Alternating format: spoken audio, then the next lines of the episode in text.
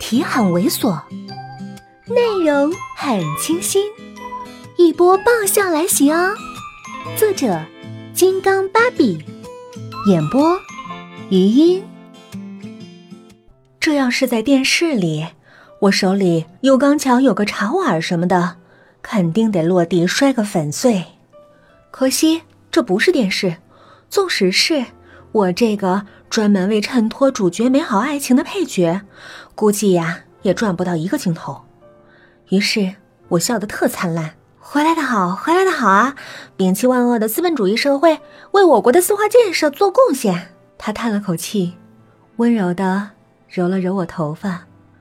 我本来没想哭的，可是一看他那同情的眼神，眼眶立刻就红了。迷糊糊地回到宿舍，小雪递给我毛巾，哎，好好擦擦吧。失恋不丢人，丢人的是你还对他念念不忘。念念不忘不丢人，丢人的是你念念不忘的那个人身边早有亲密爱人。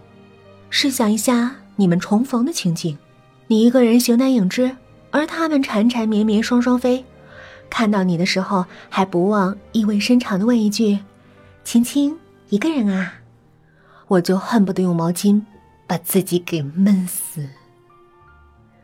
其实想想我自己也不差嘛，大学即将毕业，又是在别人艳羡的地方工作，而且还很受老板青睐。离了他之后，我过得比以前好呢，至少物质前途上是这样的。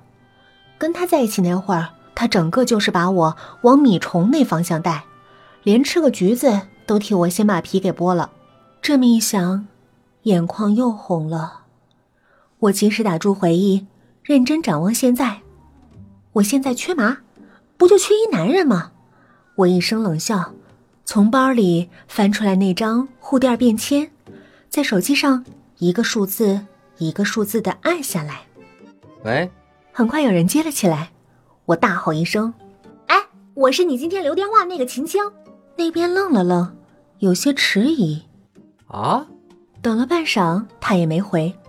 不给他说话的机会，我直接下达命令：从现在开始，你就是我男朋友。明天下班在公司门口等我。干什么？那边声音好像带了笑。我梗着脖子朝话筒喊：约会。第二天，我穿戴一新，气势汹汹地到公司，怀着万丈热情等下班。快下班的时候，宋子妍给我发了条简短的短信：门口等。可是我还是看明白了，估摸着他从大洋彼岸来，最尊重所谓的人权。我胆战心惊地回了一条：总经理，我今天下班有约会，你有什么事改天我一定赴汤蹈火。等了半晌，他也没回，大概是默许了。我拿出镜子梳了梳头发，心急火燎地等下班。临近下班的时候，孙经理从办公室里走出来。大家先停一下手边的工作，听我说。大家都停下了手边的事情。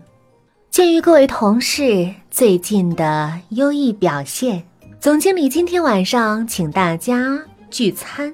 三天两头聚餐，这公司福利可真是够好的。可是我现在想要的不是福利呀、啊，是男人。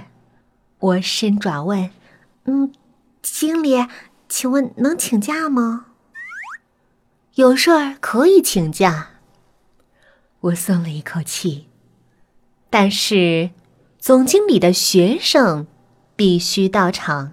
他看着我，皮笑肉不笑，这是总经理的原话。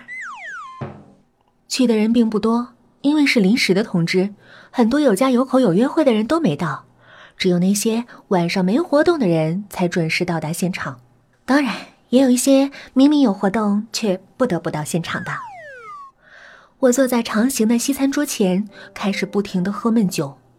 有些东西原来一直埋着，可是昨天严鹏一句话就顺利地把文物给出土，晾在空气中不停地氧化风干。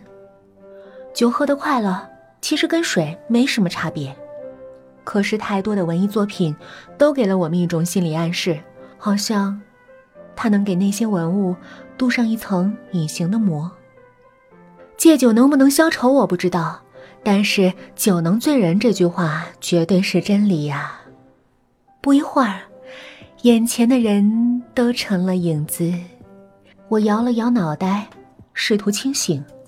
主座上宋子妍和他旁边的人终于又成了一个，不过他眼神有点冷，我这一眼过去差点成了冰碴。我连忙转了视线，另一边的黄毛看我的眼神也跟夹着雪花似的。我就这么不受待见，一个个的都拿冷眼瞪我。本集播讲完毕，再见啦。